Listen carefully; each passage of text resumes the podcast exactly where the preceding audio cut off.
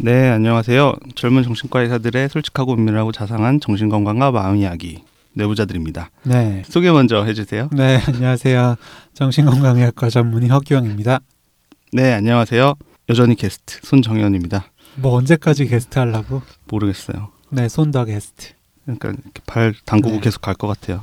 네. 네, 일단 오늘 어떤 시간인지 소개를 드려야 되죠. 오늘은 네. 노답, no no. 뇌답 yes. 시간입니다. 음. 청취자분들이 보내주신 사연을 바탕으로 저희가 여러 가지 생각을 해보고 또 조언을 드리는 시간이죠. 네, 맞습니다. 어, 아 근데 일단 좀 음. 축하드려야 될 것 같아요. 네. 네. 만 명. 아, 네. 유튜브 구독자 만 명을 우리 뇌부자가 찍었습니다. 아, 여러분. 감사합니다. 네. 야, 진짜 너무 기쁘네요. 네. 너무 기쁘고 축하드리고 배 아파요. 아니, 언제든지 열려 있으니까. 네. 아, 막, 배 아파하지 말고 오세요. 아, 근데 오- 이렇게 뭔가 그러니까 지수함수처럼 음. 뭔가 인기가 올라가는 느낌이에요. 아, 그 9천 명 찍었다고 한 게 얼마 안 됐잖아요. 음. 그쵸? 며칠 네. 만에 만 명이 됐어요. 네. 그럼 그 네. 지용이 형의 또 세바시. 네. 아, 네, 그 유튜브 영상 올라가면서 그거 타고 오신 분들도 계시는 것 같고 음. 네. 또 자존감 영상을 또 생각보다 이렇게 많이 좋아해 주셔서 아, 또 우리 허우성님의 네. 자존감, 정신과 의사의 자존감 자존감이, 이야기 네. 네. 안 봤지만 아직 어, 네. 리플이 많더라고요.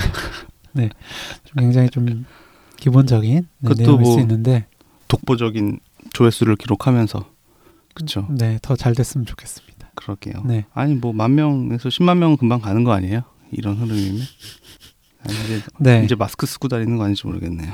어, 저희도 암- 빨리 네, 마스크를 쓰고라도 나왔으면 좋겠습니다. 네, 아무튼 저희가 지난 시간에 이어서 또 둘이 같이 하겠는데요. 네. 네, 뭐 사실 각자의 스케줄 때문에 우연찮게 이렇게 됐는데 음. 아또 저랑 하네 알고 나서 무슨 생각 들었어요? 저요? 네, 애들이 일부러 이렇게 맞추나? 나쁜 의도가 있나? 어, 네. 아 어떤 의도요? 모르겠어요. 뭔지 모르겠어요? 모르지만 나쁜 의도. 그 파란 의도 정도로 해줬구나. 구체화 시키진 않았고요. 네, 뭐 네. 저는 뭐 좀 식상하지만 지난번에 저희 둘이 할 때 뭐 나쁘지 않았고 음. 또뭐 이 잘생긴 얼굴 때문에 비교되는 것도 아니니까 빡해는 음. 괜찮네 뭐 잘 됐네 생각했는데 웬일인지 오늘 편두통이 심했네요. 아, 그 그때 이 소식을 듣고요. 네.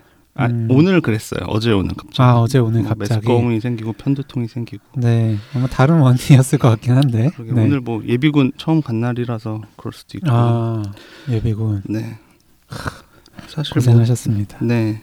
사실 그것 때문인 것 같고요. 음. 네. 뭐 둘이 하는 거는 저는 괜찮아요.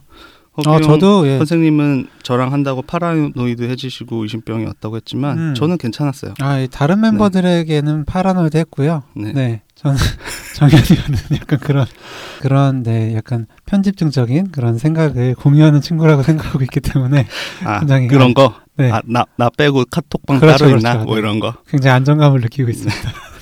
아무튼 다음에 한번 물어보죠. 왜 우리 둘이 자꾸 붙이냐고. 음, 그래요. 네. 네. 아무튼 네 저희 오늘 사연 주제하고 관련이 있어서 좀 음. 끼워 맞추기 식으로 뭐, 뭐, 뭐 편두통 얘기를 했던 것 같고요. 네. 사연을 읽어본 후에 저희 바로 이야기 나누도록 할게요. 어경 쌤 읽어주세요. 네.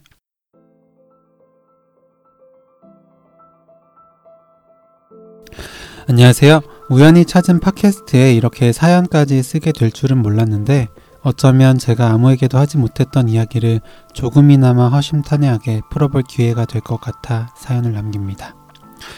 사실 어떻게부터 어떻게 이야기를 해야 하는지 굉장히 많이 고민이 됩니다. 저는 스스로 남들과는 다른 많은 문제가 있는 사람이라고 생각하고 있거든요. 첫 번째로 저는 대학교 2학년 때쯤부터 몸이 안 좋았어요. 특히 통증이 굉장히 심했는데 내과, 외과, 신경과, 이비인후과 할 것 없이 정말 많은 병원을 순회했음에도 불구하고 원인을 알아내지 못했습니다. 그렇게 계속 몸이 아프다 보니 사람들을 만나는 것도 두려워지고 언제 심하게 아플지 몰라 괜히 약속을 잡는 것도 힘들었습니다. 그러다가 통증이 점점 심해지고 견딜 수 없을 것 같아 싶을 때는 그냥 이대로 끝내버리는 게 더 나을 것 같다는 생각도 많이 했어요. 고통 속에 삶을 유지한다는 것은 삶을 살고 있다기보다 하루하루 견디고 버티는 것 뿐이니까요. 정말 뛰어내리고 싶다라는 생각도 했지만 차마 그럴 용기는 없었습니다. 그렇게 3, 4년이 흐른 것 같아요. 언젠가 괜찮아지겠지라는 희망도 사라졌습니다. 지금은 그저 남들처럼 평범하게 약속도 잡고 걱정 없이 여행 떠나고 싶은 마음뿐이에요. 제가 이렇게 사연을 남기게 된 이유는 제가 통증을 심하게 느끼는 것이 육체적인 것도 있겠지만 정신적인 영향도 크지 않을까라는 의문에서입니다. 몸이 아프다 보니 굉장히 예민해졌어요. 불안이나 아직 오지 않은 미래에 대한 걱정이 극심했고요. 그래서 질에 겁을 먹습니다. 가족들과 다 함께 모이는 명절날에 아프면 어떡하지?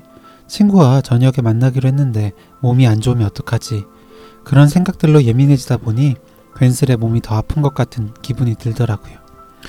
그리고 나의 아픈 모습을 남들에게 보여주는 게 정말 싫어서 되도록이면 몸이 안 좋아지는 저녁에는 약속을 거의 못 잡습니다. 이런 날들이 반복되다 보니 매일이 무기력하고 죽음이라는 것에 대한 것을 자연스레 생각하게 되고 하소연할 곳이 없으니 혼자 펑펑 우는 날도 많고요. 이런 정신 때문에 몸이 더 악화되고 있는 것 같아요. 해결책까지는 아니더라도 어떤 방향으로 생각을 해야 하는지 그 방법이 궁금합니다.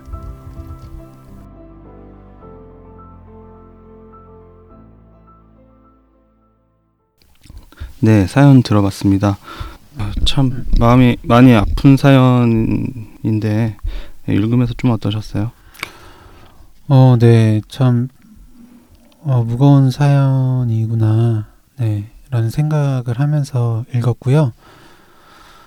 음, 특히 네, 어떤 통증, 네, 통증이 지금 이분께서 가장 고민이신 그런 부분인데 이것 때문에 다른 일상생활을 많이 못하고 계시고 네. 네, 마음까지도 우울하시고 또 죽음이라는 것까지 생각하신다고 하니까 저 너무 안타까웠습니다. 그러게요. 걱정되기도 하고요. 네. 정서적인 부분에 대해서 좀 혼자 버티고 계신가 싶네요. 그렇죠. 음, 그래서 그 통증이 있는데 원인을 몰라서 괴로우신 마음이 정말 문장 하나 하나에 느껴지는 것 같아요. 네. 근데 이분이 대학교 2학년 때부터의 증상이라고 하셨는데 이- 그때부터 3, 4년이라고 하셨죠. 음, 아, 이 무렵에 20대 초반에 3, 4년이면 사실 인생에서 제일 뭐랄까 좋은 시기잖아요. 네. 여러 가지 처음 해보는 음, 설레는 마음으로 한 활동들이 많을 텐데 그 시기를 이 문제에 이렇게 시달리면서 음, 고통스럽게 보내셨다니까 안타깝네요. 음, 맞습니다. 대학교 2학년. 네. 음. 요즘에 대, 대입병이라는 얘기도 있죠. 아 그래요? 네. 중이병뿐만 아니라 대입병. 어 처음 들어봤어요. 네. 뭐예요? 대학교 2학년이면 사실 다른 친구들은 다 막 잘 나가는 것 같고, 음, 네. 다들 뭐 스펙 잘 쌓아 나가는 것 음. 같고, 뭐 공모전 뭐 이런 것도 지원해서 막 입상하는 친구들도 음. 있고, 음, 꿈을 향해 달려가는 것 같은데 나는 이뤄놓은 게 아무것도 없고, 있나? 네. 음, 미래에 뭘 하지? 네. 어떻게 살지? 음, 음. 이런 걱정들로 힘들어하는. 네. 아 사실 뭐 졸업반 때 할 만한 걱정인데 이제는 네. 2학년 신입생 때 지나면 바로 그렇죠. 해야 되는 거네요. 네. 어떤 사실 좀 그런 부분들과 맞물리어서 이렇게 좀 증상이 또 나타나진 않으셨을까? 네. 라는 생각들 들고 어쨌든 참 예, 대학교 2학년 네, 참 고등학교 때까지 열심히 공부하시다가 저 대학교 올라오셔서 조금 자유롭게 본인 하고 싶은 것들 하실 수도 있는 나이인데 네. 많이 제한이 되셨을 것 같아요. 네. 음, 네. 네. 이런 증상 겪는 분들이 이 증상이 있고 원인을 모르고 그것 때문에만으로도 충분히 힘드신데 이런 눈에 안 보이는 증상이 오래 가고 그것 때문에 생활이 위축되다 보면 내가 이 꾀병을 부리면서 이렇게 나, 나약하게 지내고 있다는 걸로 보일 것 같다. 아, 네. 남들의 시선에 그럴 거다라는 생각에 불안하고 위축되는 게 또 문제인 것 같아요. 그게 가장 괴롭다라고 말씀하시는 어, 분들도 있죠. 맞습니다. 네. 참 그런 시선으로 괴로워하시는 거는 우울이나 불안 같은 어떤 심리적인 네, 증상 있으신 분들도 당연히 그렇지만 이렇게 원일문을 그러니까 여러 병원에 가셨는데 결국 원인을 찾지 못하셨던 거잖아요. 그렇죠. 네, 이런 통증을 갖고 계신 분들 특히나 더 그렇게 네, 꾀병으로 보이면 어떡하지? 네. 그런 음. 생각 때문에 힘드시죠. 그렇죠. 그 사연자분이 그 이렇게 원인을 찾지 못하는 몸의 증상, 이 통증 오랫동안 계속되시는 상황인데 일단 저희과 적으로는 신체화 증상을 겪고 계신 게 아닌가 생각이 되죠. 음, 좋습니다. 신체화 증상. 네, 네. 말씀해 주셨는데 네. 좀 설명을 해 주시죠. 네 네. 그 어떤 정서적인 고통이나 음, 다른 부정적인 감정 상태들을 신체적인 증상으로 말 그대로 신체화, 음. 전환시키는 거죠. 전환시켜서 그 신체적인 증상에 대한 어떤 불안, 걱정 이런 염려에 몰입하는 어, 방어 기제의 일종이죠. 그러니까 마음속에 뭔가 어지럽히거나 괴롭게 하는 이슈가 있을 때 그게 신체적인 불편함으로 나타나게 된다는 건데 통증이나 다른 감각의 이상이 있다거나 청각, 뭐 시각 다 포함되고요. 어, 어떤 몸의 움직임, 운동 기능의 변화가 생긴다거나 아니면 뭐, 뭐 위장 증상 아니면 뭐 심장이 빨리 뛴다거나 숨이 가쁘다거나 하여튼 모든 우리 몸에 증상이 생길 수가 있죠. 이런 신체화 증상을 주된 증상으로 하는 질환이 따로 있어서 그걸 신체화 증상 장애라고 하고요. 네, 신체 증상 장애. 네. 네. 뭐 잘 설명해 주시는데요. 네. 어딘가 익숙하지 않아요? 제가 얘기한 거. 음, 글쎄요. 거의 지- 정확히 2년 전에 재작년 방송에서 음, 어, 네가 말했던 내용이라서 네. 익숙하지 않을까 했는데 역시 제가요? 기억 안 나시. 음, 네. 글쎄요. 네. 네.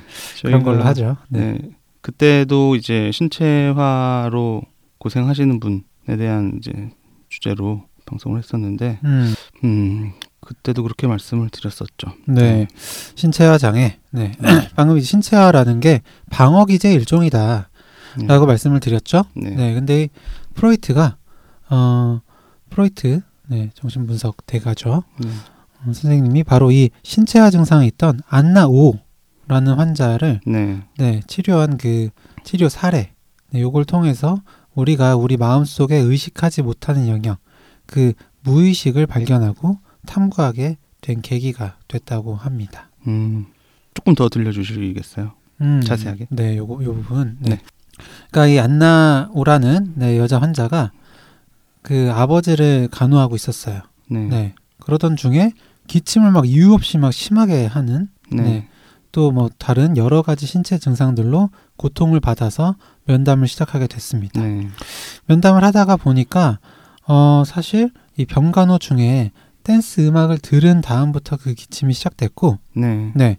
어 그렇게 또 얘기를 하다 보니까 그 아래 무의식에 다른 또래 20대들처럼 사교 생활을 즐기고 싶은 그런 욕구 음, 또 아픈 아버지를 돌봐야 된다는 의무감 음, 사이에 갈등이 있었다는 걸 음, 또 알게 됐습니다. 네. 그래서 춤을 추고 놀 수 없는 또 그러지 않아도 되는 이유로 또 철없고 못된 욕구를 품은 자신에게 벌 주는 의미로서 기침 증상이 시작됐다. 네, 뭐 그런 네, 음, 음, 얘기죠. 음. 나는 놀고 싶고 내 친구들은 다 노는데라고 해서 나도 놀고 싶다는 욕구와 뭐 불안이 있었는데 나는 이렇게 기침이 심하니까 그러지 않아도 돼라는 음, 하나의 핑계 그렇죠. 이유가 생겼다는 거죠. 그런 증상의 의미가 있었다는 얘기죠. 어, 그리고 아마 이 안나오에 나, 다른 또 다양한 신체 증상들이 또 있었는데 그것들 각각이 이좀 방어하고 있는 무의식에 대해서 이 프로이트가 면담하면서 밝혀가는 과정에서 본인이 그걸 이렇게 알게 되면서 증상이 자연스럽게 완화됐다라는 얘기고요. 그래서 뭐 이 신체화라는 어떤 우리가 그때까지 잘 모르고 있던 심리 작용의 발견이 이 정신 분석이라는 학문의 이 발달 역사에서 효시, 시금석 그런 역할을 했다 그런 얘기고요. 그래서 이 신체화를 포함해서 방어 기제라는 건 저희가 워낙 많이 말씀드려서 음, 다들 잘 아실 것 같은데 청취자 기존에 들으셨던 분들은 네, 이 방어 기제라는 건 무의식에서 아 이건 좀 위험하다. 어, 이 사회나 이 내 주위 이 상황에서 용납되기 어렵다고 느끼는 욕구나 충동이 있을 때 거기서 올라오는 불안을 완화하고 또 그 욕구 충동을 어떻게든 해결하기 위해서 나타나는 무의식적인 보호작용이라고 생각하시면 되는데 사실 다들 늘 하고 있는 거죠. 맨날. 네, 맞습니다. 네. 시험날 도망가고 싶은 마음이 복통으로 나타나는 신체화. 음. 네, 좀 저는 좀 잘 봐야 된다는 그런 압박감이 좀 신체화로 나타났던 것 같아요. 네. 음, 또배 아파서 시험 못 본 거야. 라는 합리화. 음, 네. 그리고 내가 시험 못 본 건, 네. 옆에서 공부를 너무 열심히 하면서 나를 괴롭힌 정현이 때문이야. 하는 투사. 절대 네. 없었던 일을 얘기하네. 네. 네. 여러 가지가 있을 수 있겠죠. 네. 어떤 네, 특정한 어, 방어 기제, 방어 작용을 지나치게 반복하면서 스스로를 힘들게 한다면 그거 자체가 또 증상이 될 수 있습니다. 네. 네. 참 이 이때 그 프로이트가 이렇게 정신 분석을 할 때 네, 요때는 그 특히 여성을 억압하던 그런 시기였죠. 네. 네, 성적으로. 음. 네, 이 성관계나 이런 네, 음. 이런 뭐 연애 그뿐만 활동에 아니고 뭐 전반적인 품행이나 뭐 맞습니다. 그런 말. 네, 워낙 그렇죠. 더 억압이 되다 보니까 네, 이런 식으로 또 방어를 네, 무의식적으로 좀 음. 많이 했던 것 같아요. 결국 이런 네, 방어 기제들 면담을 하면서 아, 나는 몰랐는데 내가 이런 방어를 하고 있었구나. 라는 걸 깨달아서 의식으로 끌어올리게 되면 네, 그것만으로도 네, 증상이 해결될 수 있다. 이게 초기 정신 분석의 전제였고 음. 실제로 안 나오는 어, 프로이트와 면담을 하고 그러니까 얘기를 하는 것만으로 네, 증상이 나아졌다고 해요. 네. 물론 다시 증상이 반복되긴 했지만 네. 그래서 그 토킹 세라피다라고 얘기를 하게 됐었죠. 네. 그게 그 개념이 생긴 거죠. 네, 전에 없던 치료의 개념이. 근데 뭐 이 방어 기제가 사실 이렇게 얘기하면 되게 다 좀 안 좋고 뭐 증상이고 그런 것 같은데 성숙한 방어 기제를 통해서 오히려 자기 개발의 원동력으로 삼거나 대인 관계에서 어떤 뭐 매력이나 강점이 될 수도 있죠. 음, 어떤 뭐 공격성을 뭐 운동이나 뭐 창작 활동으로 이렇게 승화하신다거나 음, 음, 어떤 본인의 감정을 인식하면서도 이 필요에 의해서 이제 억제하고 컨트롤하시는 것도 사실 성숙한 거고 그리고 그걸 유머러스하게 표현하는 것도 사실 굉장히 성숙한 거잖아요. 그렇죠. 방어 기제가 하여튼 여러 종류가 있고 뭐 미숙한 거 뭐 사이코틱한 방어 기제도 있고 뭐 많은데 전에 얘기도 했었고 또 앞으로도 다른 시간에 할 기회가 있을 테니까 오늘은 그만하고 하여튼 중요한 건 이 신체화 역시 바로 무의식의 영역에서 일어나는 과정이라는 거일 것 같아요. 이 꾀병이라는 진단이 따로 있잖아요 정신과에 네, 그렇죠 말링거링 음, 그건 이, 이차적 이득을 노리는 그래서 일부러 만들어낸 증상, 뭐 금전적인 보상이라거나 어떤 의무로부터의 회피라거나 그런 이차적 이득을 노리는 꾀병이나 아니면 어떤, 어떤 정서적인 목적, 관심 받거나 뭐 이런 걸 위해서 어, 의도적으로 증상을 역시 연기하는 꾸며내는 이 가장성 장애. 이 두 가지하고는 좀 근본적으로 다른 병이라는 거죠. 네, 네. 그래서 그런 오해를 받을 수가 있는 거고요. 분명히 꾀병 부리는 사람 많잖아요. 뭐저 음. 뉴스에도 많이 나오고 네. 진료실에서도 많이 보고. 유튜브에서도 한번 말씀을 드렸습니다만, 네. 군대에 있을 때, 네. 특히 군의관으로 이렇게 일을 했을 때 이런 꾀병, 네. 진짜 많이 봤죠. 친구들이 참 많았죠. 네. 아무래도 네, 평소에는 참 잘 지내는데, 네. 음. 음, 주로 뭘, 뭘 목적으로 많이 그러는 건가요? 근데 결국에는 뭐 병역 회피겠죠. 음, 네. 의가사 제대를 예, 현부심이라고 하는. 음. 네, 어차피 의병제는 안 돼요. 왜냐면은 급수가 안 되니까. 음, 네. 그런데 이제 현역 부적격, 네, 네. 현역 부적합으로 해서 이제 중간에 나가는 음, 네. 음, 그 그거는 뭐 계속해서 뭐 조절이 안 되는 증상이 있거나 음, 혹은 이제 지휘관이 지휘를 할 때 좀 음, 지휘 부담이 있거나 음, 네, 문제가 될 때는 그렇게 나갈 수가 있게 되거든요. 음, 그런데 사실 그 뭐 꾀병이든 네, 이게 어떤 신체 증상 장애든 간에 이렇게 오는 친구들은 사실 참 심리적인 어려운 어려움이 있는 친구들이에요. 아, 그 꾀병을 부리는 사람들이요? 네, 음, 사실 저만 해도 네. 네 사실 군대 가기 싫었어요. 뭐 네. 가고 싶은 사람이 있어요? 네, 군대 가기 있어요? 싫으니까. 네, 네. 주위에 얘기들 많잖아요. 그쵸. 어떻게 하면 뭐 이렇게 음, 할수 있다, 뭐 혈압 올릴 수 있다, 네. 라든지 뭐 이런 여러 가지. 방법들이 있는데 음, 생각만 하지 보통 실행까지 옮기지는 않는단 말이에요. 음, 음, 네. 그런데 그렇게까지 뭔가 실행을 옮긴다는 건, 네, 아무리 이차적인 이득이 있다 하더라도 어떤 심리적인 문제가 있는 거 아닌가. 음, 뭔가 네. 절박하거나 예, 다뤄볼. 뭔가가 있지 않나라는 생각을 음. 합니다. 음, 되게 고민이 많았을 것 같아요. 음. 이번 때는 그 부분에 있어서. 그러게요. 네. 요즘에 또 복귀하신 한 분 계시잖아요. 이빨 뽑으신 분. 아, 네. 네. 아, 그니까요. 그렇게까지 할 정도면 그, 그 얘기죠. 음. 그렇게까지 할 정도면 그 음. 사람의 마음이 결코 뭐 평온한데 그냥 그런 건 아니다. 뭐 이 얘기죠. 네, 뭐 그럴 수 있지 않을까? 음. 네, 라는 생각이 듭니다. 민감한 얘기라. 네, 요건 뭐 편집되겠죠? 그쵸. 네. 네. 몰라요. 하는 거 봐서. 네. 네. 그래서 하여튼 전 군의 가는 분들이 하여튼 대단하다는 생각이 들더라고요. 전부터. 음. 네. 네, 아무튼 이 사연자분이 신체화 증상으로 인해서 고통받고 계신 게 아닌가 생각이 되고 이는 방어 기제로서 나타난 증상으로 본다. 본질적으로 무의식적인 과정이지만 꾀병으로 오해받기 쉽다는 얘기를 한 거고요. 이 신체화 증상 관련해서 진단의 측면에서 보면 어떨지 허경 쌤이 좀 얘기를 해주세요. 음. 네, 진단. DSM-4. 네, 이전 진단에서는 이제 신체화 장애라는 진단이 있었어요. 네, 근데 이게 DSM-5판에 와서는 신체 증상 장애 라는 음. 명칭으로 바뀌면서 진단의 범위가 상당히 넓어졌습니다. 네. 그렇죠. 네. 그러니까 뭐 쉽게 설명을 드리면 예전에 진단하기가 굉장히 좀 까다로웠었거든요. 네. 네. 근데 그게 되게 좀 어떤 증상들만 있으면 네, 좀 진단하는데 좀 네. 수월해졌고요. 어, 근데 중요한 건 어떤 어딘가 아픈 데가 있는데 네, 이걸 설명할 만한 다른 어떤 원인이 밝혀지지 않아야 된다 라는 음. 그런 조건이 있는 겁니다. 음, 이유가 있으면 해당하지 않는다. 그렇죠. 진단할 수 없다. 네. 네. 예를 들어서 관절이 너무 아픈데 어, 류마티스가 있다고 그렇게 나왔어요. 네, 검사를 음. 했는데 그러면은 요거는 신체화 장애 혹은 신체 증상 장애로 진단할 수 없는 거죠. 음. 네. 음. 어떤 차이가 있는지 좀 설명을 드리면 예전에는 어, 예를 들어서 관절이 너무 아픈데 류마티스가 있어요. 네, 그러면은 신체화 장애를 진단할 수 없었습니다. 그런데 음. 지금은요. 네. 어, 예를 들어서 관절이 너무 아픈데 류마티스가 있어요. 네. 그런데 어, 어떤 통증이 너무 심해요.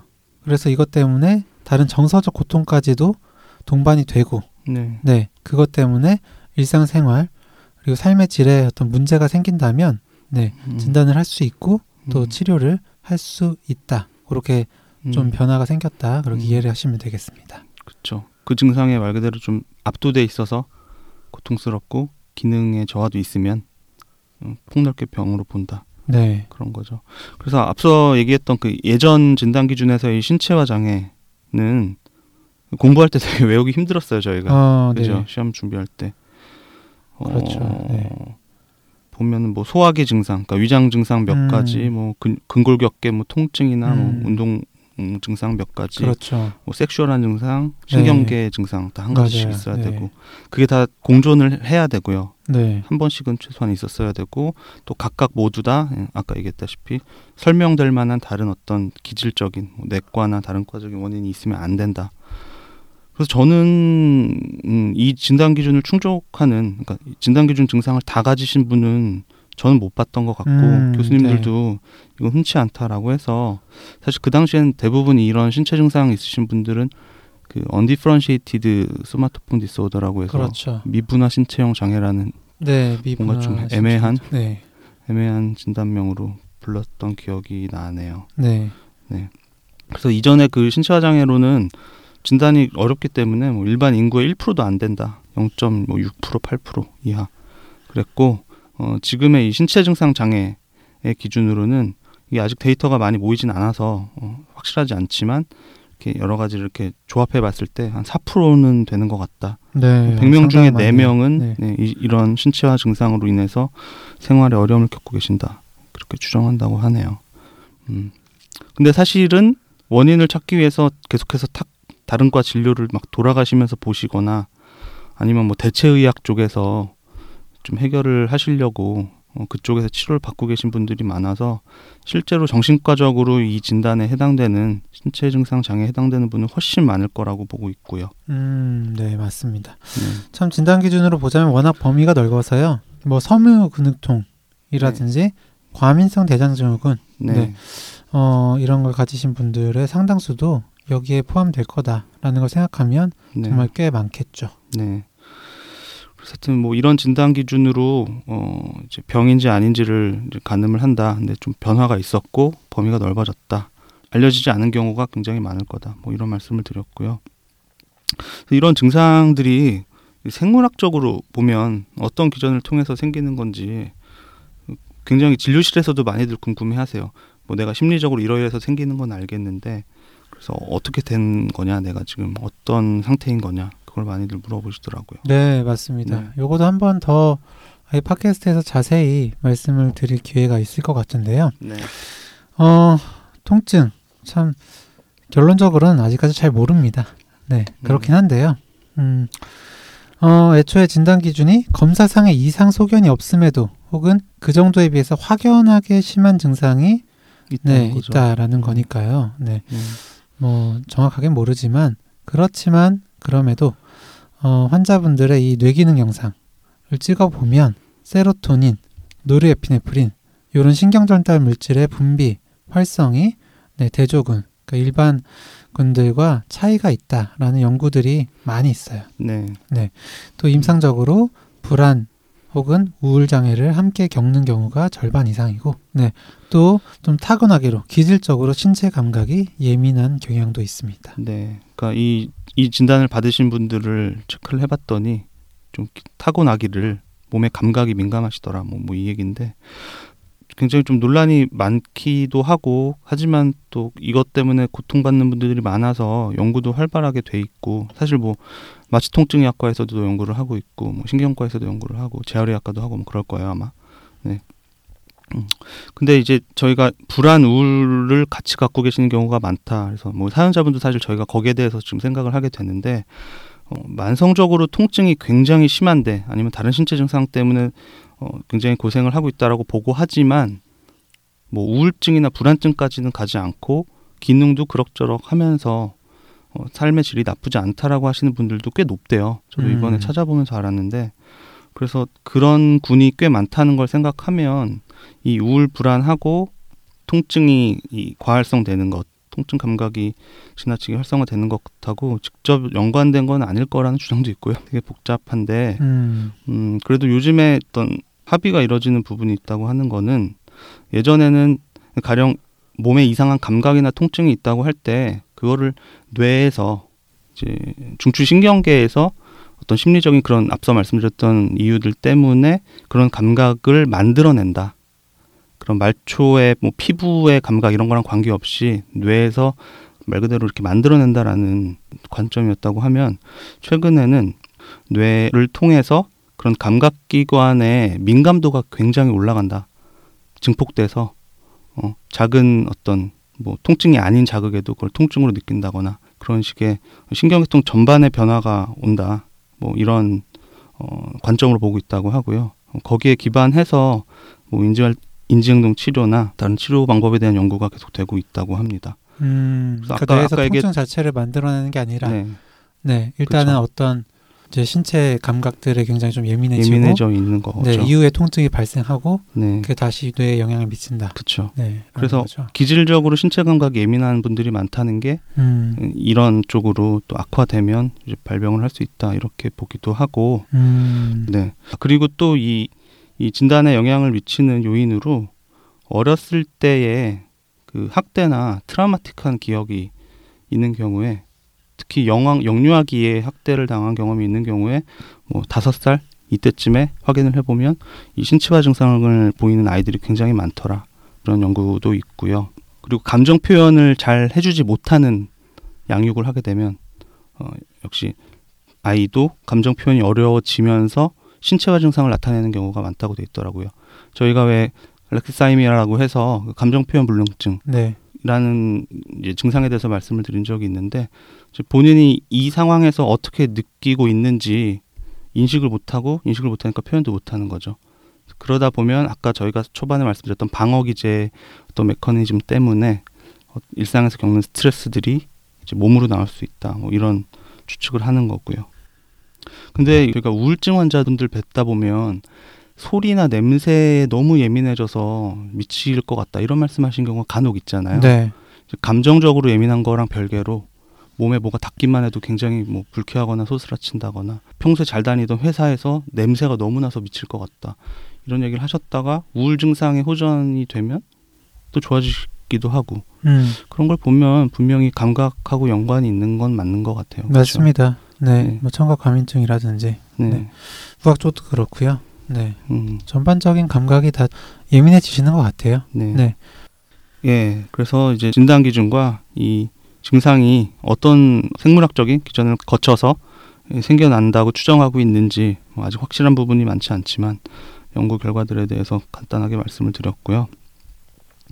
근데 결국에는 이 사연자분이 어떻게 해야 될지를 저희한테 여쭤보셨잖아요. 이 상황에서 네. 어떤 액션을 하셔야 하는 건지 굉장히 지금 좀 막막하신 상태인 것 같은데 음, 음. 어, 이 치료에 대해서 생각을 해봐야겠네요. 네. 어, 일단 치료. 네. 일단 통증 자체에 대해서 좀 말씀을 드려야겠죠? 네, 음. 네, 기본적으로 이런 신체 증상 장애에서의 네, 기본적인 치료 원칙들에 대해서 좀 말씀을 드리면 좀 도움이 되지 않을까 싶거든요. 네, 네. 이거는 사연자분 본인이나 네, 가족 그리고 이제 저희 같은 치료자 네, 들한테도 음. 모두 좀 도움이 될 얘기가 아닐까 싶습니다. 어 이게 예, 사실은 제일 어려운 환자분 입장에서는 제일 어렵기도 하고 하지만 또 한편으로 제일 중요한 부분인데 어, 지금 본인이 겪고 있는 이 증상이 몸에서 생긴 것이다. 그러니까 기질적인 뭔가 질병이 있어서 그런 것이다. 아니면 내 마음, 뭐 내 심리에서 생겨난 문제다라는 어떤 이분법적인 고민에서 벗어나도록 반복해서 이제 교육을 하고 조언을 해드려야 된다.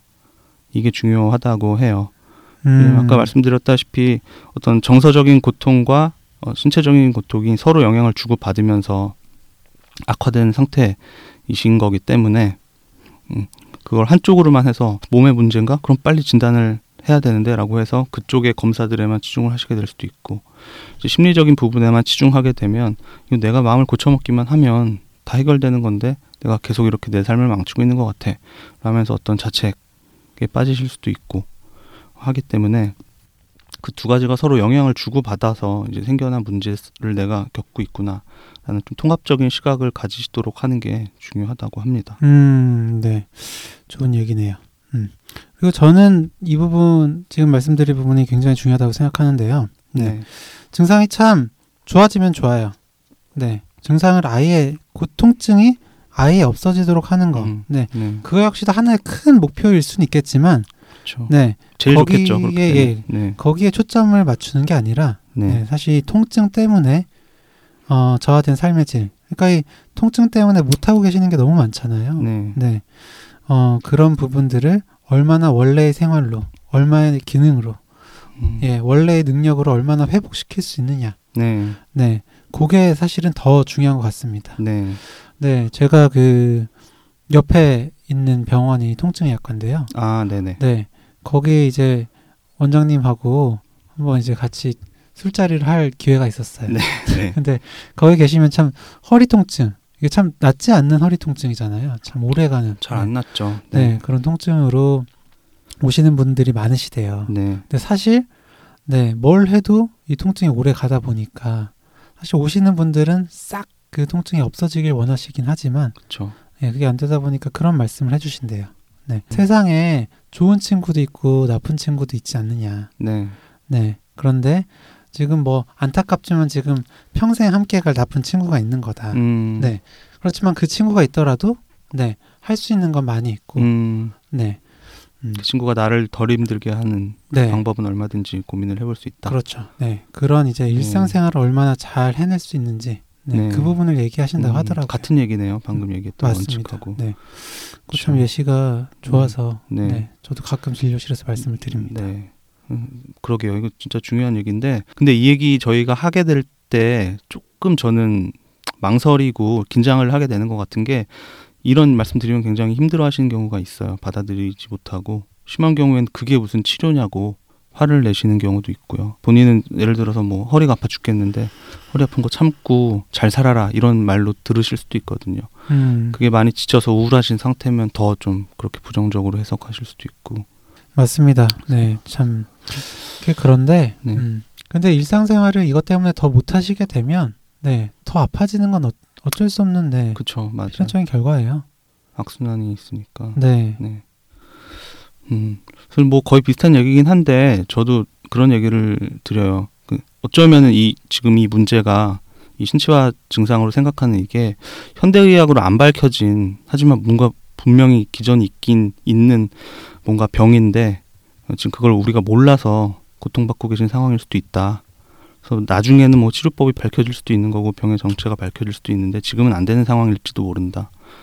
근데 그 고- 고통이 있는데 지금 정체를 모르고 그래서 불안하시고 그게 오래 가다 보니까 지쳐서 우울해지고 그래서 앞으로도 계속 안 좋을 거라는 이런 어두운 마음이 있다고 할 때 결국 우리가 할 수 있는 건 그런 기분 불안 그리고 부정적인 생각을 어, 좀 객관화하는 거, 좀 합리적으로 다시 교정을 하는 거 그게 아닐까 싶다 이런 말씀을 드리는데 하여튼 이 사연자분도 사연 전반에서 보면 이 통증 얘기 빼더라도 우울하신 거 확실해요, 그렇죠? 네.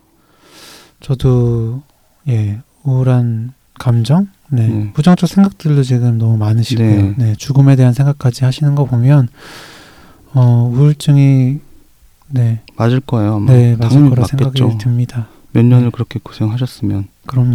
좀 사회적으로도 활동이 많이 지금 위축되신 것 같고 음, 어, 그래서 저희가 뭐 너무 많이 드리는 말씀이긴 한데 특히 이분은 꼭 저희과 진료를 아- 혹시 안 보셨으면 보셨으면 좋겠어요. 그렇죠? 음, 네 사연에는 그쪽 얘기가 없었거든요. 분명, 네 분명히 도움 받으실 부분이 있을 거고요. 네. 네. 어 그리고 아까 제가 대입병 말씀도 잠깐 네. 드리긴 했었는데 네. 네. 그런 식으로 어떤 그, 그 대학교 1, 2학년 무렵에 어떤 뭐 미래에 대한 고민이나 어떤 주변 상황, 네, 스트레스가 처음 증상 발병하는데 영향을 줬을 수도 있고요. 음, 네. 음, 혹은 뭐 꼭 이때 아니더라도 예전에도 그런 심리적인 힘든 상황에서 네. 통증으로 음. 네. 아 돌이켜 보셨을 네, 때. 네, 네. 그렇게 좀 그렇죠. 방어를 하셨던 기억은 없는지 네. 네. 그런 것들도 좀 얘기를 하시고 네. 그렇죠. 심리적인 얘기를 좀 하실 부분도 있어 보이세요. 네. 이 통증이 아니더라도 다른 식의 어떤 방어 기제가 있으셨을 수도 있고 그리고 그렇게 힘들게 했던 뭐 스트레스 요인이 뭔가 또 있으셨을 거고 그런 얘기를 해서 이 통증을 빼고 났을 때 내 삶에서 뭐가 있는지 뭐가 문제고 뭐가 고민인 건지 그 얘기를 좀 해보셨으면 좋겠어요. 네, 네. 그렇죠. 그리고 지금 어쨌든 그 이 통증들을 어, 뭉뚱그려서 고통이라는 이름을 붙이시고 음. 네. 그 이름을 붙이신 것 때문에 더 거기에 압도당하고 네. 네. 괴로워하시는 것 같거든요. 네. 네. 맞아요. 그렇게 네, 뭉뚱그려서 이름 붙이시기보다는 아예 그 통증 자체를 구체적으로 음. 귀가 아프다, 음. 코가 어떻게 아프다, 라든지 네, 이런 식으로 그냥 표현하시면 음. 네 그래도 좀 어떻게 하면 될지 혹은 음. 덜 압도당하고 일상생활을 하게 되시지 않을까라는 음. 생각도 듭니다. 그거 굉장히 중요한 얘기인 것 같은데 저는 지금 깨달았는데 통증이 어떤 증상인지 구체적으로 안 쓰셨네요. 네 그렇죠. 통증, 고통 이렇게만 표현을 하셨어요. 맞습니다. 그냥 건드릴 수 없는 어떤 내 삶에 결코 바뀌지 않을 것 같은 어, 존재로 지금 생각을 하시는 것 같아요. 음, 그래서 자세히 생각하시는 것도 지금 힘드신 것 같고 네, 네, 지금 얘기한 대로 좀 구체적으로 보는 게 분명히 도움이 되겠네요. 그러면 뭐 일상생활에서 삶의 질을 올리는 방법도 더 고민을 하실 수 있을 것 같고 네, 어, 그 마지막 원칙이 하나 더 있는데요. 음, 저희가 이제 계속 심리적인 부분에 대해서 아무래도 좀 강조를 드리게 되는 것 같은데 또 한 가지 원칙은 어떤 규명된 원인 질환이 없다고 해도 그리고 또 그 통증 때문에 지금 당장은 심한 어떤 불안이나 우울이나 뭐 다른 어, 심리적 증상이 없다고 해도 이런 어떤 특정 신체 증상 때문에 좀 힘드신 상태라고 하면 그거를 그냥 얼버무리지 말고 이 치료자도 상세히 여쭤보고 그 자체에 대해서 좀 얘기를 해야 된다. 어, 그걸 그냥 외면해서는 도움이 되지 않는다. 그리고 필요하면 진통제나 그런 부분에 약이 도움이 되는 게 있으면 그것도 꺼리지 말고 활용을 하셔야 된다. 뭐 이런 것도 치료의 원칙이더라고요. 어 맞습니다. 네, 네. 진료실에 그럼 물어보시죠. 네, 예를 들어서 뭐 어지럼증이다, 두통이다 네. 그런 식으로 오시면은 네 그런 통증의 양상에 대해서 네, 그렇죠. 물어보게 되죠. 네 그런 것 역시도 예, 그 통증 자체를 좀 구체화하는 음. 네 방안이기도 하고요. 음, 음. 네 이게 정말로 좀 기, 기질적인 어떤 그런 뭐 꼭 심리적인 부분이 아니라 네, 기질적인 부분이 있다면 음. 네 적극적으로 좀 다른 네. 치료를 해볼 수도 있는 거니까요. 네. 네. 뭐 통증이 따로 있는데 잠을 못 자서 다음 날 두통이 생기신 걸 이제 뭉뚱그려서 같은 유형으로 생각하신 경우도 있는데 그런 류의 증상은 분명히 잠 잘 주무시면 해결이 되는 거잖아요. 네. 자세히 봐야 된다. 이거 역시 치료 원칙에 있고요. 사연자분이 이제 우울 증상이 심하신 것 같으니까 꼭 그쪽 치료를 받으셨으면 좋겠다. 는 얘기를 했는데 또 한편으로는 이런 심리에 대해 쓰는 이런 약들이 뭐 항우울제나 신경 안정제들이 이 통증 증상에 효과가 있다는 연구도 충분히 많거든요. 저희도 지금 임상에서 많이 쓰고 있고 특히 뭐 옛날 약이라고 잘 안 쓰는 사망계 항우울제 이런 네. 거 통증이 굉장히 달- 잘 들어서 어, 효과 보시는 분들도 많고요. 네. 어쨌든 심리적인 원인이든 네. 신체적인 원인이든 아픈 건 아픈 겁니다. 그렇죠. 네. 그 아프신 걸 뭐 부끄러워하시거나 저, 뭐 이상하게 보이거나 음. 네. 그런 걸 걱정하진 않으셨으면 좋겠어요. 네. 그러게요. 음. 음. 네, 그래서 저희가 간단하게 말씀을 좀 드리게 된 것 같은데 일단은 꼭 진료를 한 번쯤은 보셨으면 좋겠고요. 다른 과 진료를 많이 보셨는데 아직 해결이 잘 안 되신 거니까. 네, 그리고 이외 조언들이 조금이나마 도움이 되셨으면 좋겠습니다. 예, 오늘 이 시간은 이것으로 마치고 예, 저희는 좀 더 유익하고 흥미로운 컨텐츠로 찾아오도록 하겠습니다. 감사합니다. 네, 감사합니다.